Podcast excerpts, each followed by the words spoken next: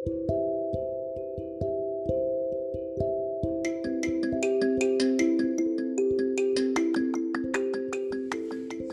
selamat pagi Healthies. Didi Marlina di sini. Saya seorang praktisi kebidanan yang sudah 22 tahun berkecimpung di dunia kesehatan ibu dan anak. Hari ini, 15 Oktober, dunia memperingati Hari Cuci Tangan Pakai Sabun atau CTPS. Saya mengutip pernyataan UNICEF mengenai situasi pandemi COVID-19 seperti sekarang.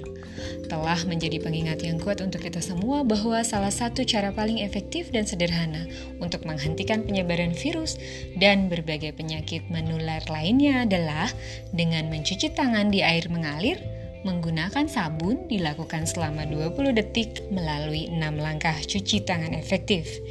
Ini sesuai dengan rekomendasi WHO yang sebenarnya sudah disosialisasikan kepada tenaga kesehatan sejak tahun 2000 silam.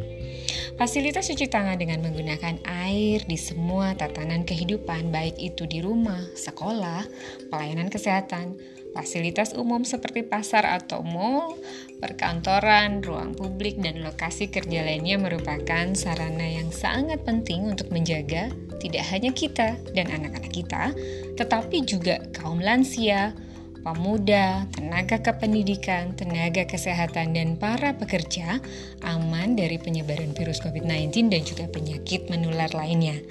Dengan demikian, kebersihan tangan dapat menyelamatkan nyawa seluruh penduduk bumi ini sebetulnya. Dan ternyata tangan bersih kita tidak hanya bermanfaat dan penting untuk diri kita sendiri, healthiest, namun juga orang lain.